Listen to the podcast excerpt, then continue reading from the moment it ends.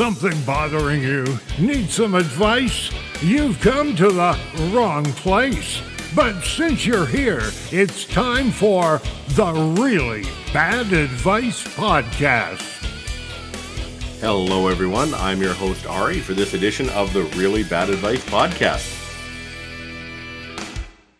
I'm going to be joined right away by two of our bad expert advice givers. But before we do that, let's get something out of the way here we get our questions from listeners, from eavesdropping on people in the next booth at restaurants, from people muttering to themselves, or just generally things that make us wonder. But just to be clear, none of us are expert advice givers. So if you actually plan to take our advice, we highly encourage you to talk to a professional before doing anything that we suggest. All right, now that we got that out of the way, let's introduce you to our experts. Hello, George. Hey, Ari. Hey, and hello, Shannon. Hi, Ari. All right. So this week's question comes, uh, it's a pretty generic one, but uh, I think it's something that we can all relate to. How can I relieve my daily stress? So we all live very busy, stressful lives. What are some easy strategies for relieving stress? George, we'll start with you. Well, I just want to say to whoever asked this question that they've asked the right person because there's nothing like someone who does the occasional podcast every two to four months to advise you on how to handle stress. So I'll tell you what I do. This is what I do, Ari. When I'm stressed, I go into a saline tank and I relax. I mean, I call it a saline tank, but it, it's really just a hot tub that I don't change the water in, but still very relaxing. I sit there, I have a dirty Shirley, I let the cares of the day wash around me. It's amazing. Well, and if you haven't changed the water in the well, it's probably you know the cares of the past few months washing all over you. Right, right. It's like, yeah, it's it's like all of me's there. Uh, it's like a time thing. It's like, what is time? It's all here, present at one moment. All right, Shannon, what are your stress relieving strategies? Oh, Ari, what are my stress? um, listen, you can go to these places. They're called smash rooms. I don't know if you've heard of them before. And you can get either a crowbar or a uh, baseball bat. I like to use my fists, and then I just beat the people up who own the place. Uh, and then I steal all the things that they're going to smash because sometimes the TV's in there and then uh, you take those and you get those fixed and you sell them and make some money from it.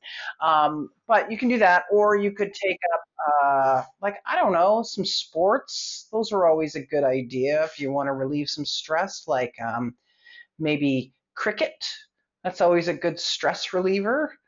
Um, or uh, I'm um, trying to think of another good one. Uh, golf. That's always a good stressor reliever um, stressor reliever. See, I'm not even stressed. I played golf earlier. Um, I, I honestly, as far as stress relief goes, I think you just need to let it build and build and build and build and build till you can't take it anymore. And then you go and scream at the top of your lungs somewhere, like maybe into your pillow or into your freezer or whatever you need to do, and then you're fine. That's how you deal with stress. Perfect. Um, I spent a lot of time reading books and trying to find the right formula for stress relief. Like there was bookstores full of them, all these different methods, and I finally came across one called the Salem method for stress relief. All right, and it's a wonder. It's a, a great book. It's based on the little town of Salem, and basically, you, you what you do is you, much like George does, you immerse yourself in water. Uh, but mm-hmm. it's a long time immersion. So basically, the longer you stay in, the more your stress dissipates. So if you can go fully, and it's full immersion, like you're going to go down two, three, four feet. Uh, often you get somebody to tie you up and hold you down so you don't resist the urge to embrace your stress. but if you could spend, you know, three to four, five, ten minutes fully immersed underwater, your stress will be gone. And it it's just a beautiful thing. I've seen lots of other people do it. I, I haven't been able to try it myself yet, but it, it's definitely something that uh, I, I, I want to try at some point. Uh, you know what? I think I would like to try that for you. I think I would like to take you and help you to relieve your stress.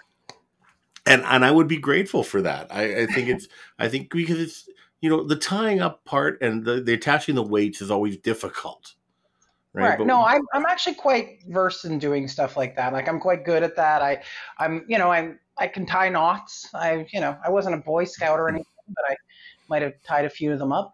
Um, and so it's quite easy to do. It's good. I can do that for you. Yeah, if you can tear yourself away from your cricket game.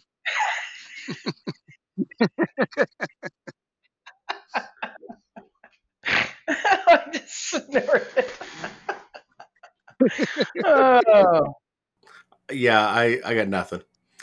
Yeah, I hmm. got nothing on that one. It's, uh, uh, dirty Shirley's and crickets are just uh, no. you know what? It's better than a dirty Sanchez. I'll have to say that. Why do I have a feeling we could just do a whole episode on drinks? Oh, oh innuendo. Yes. I, is it just, just thinking about this for a second? Is innuendo in itself an innuendo? Well, it's just the way that most people say innuendo. They make it sound really innuendo-y. It's like, ooh, innuendo. You know what I mean? Yeah. All right. I got a I got a trip to Oregon to arrange here. So, uh, George, any last thoughts?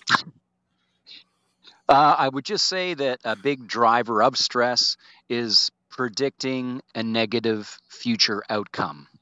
And what you need to do is just be in the moment. And uh, like I am, I, I don't worry about failing in the future. I embrace the fact that I'm failing now, right on this podcast. And uh, that's my advice. Shannon? Um, don't let stress build to the point that you need someone to tie you up and throw you in a pool. Well, George, you and I are in trouble then, apparently. All right, guys, thank you so much for another great episode. You're welcome. Thanks, Ari. Perfect. On behalf of Andrew, who is our technical producer in the background, uh, this has been another edition of the Really Bad Advice podcast. If you're interested in joining us, you can go to our website. The con- uh, wrong, wrong website. I got too many going. Uh, reallybadadvice.ca and drop us a line, and our experts will take a shot at your question. Thanks everybody for listening. I've been your host, Ari. Have a great time. That was the best advice we could come up with. Check back next week for another episode of the Really Bad Advice Podcast. And thanks for listening.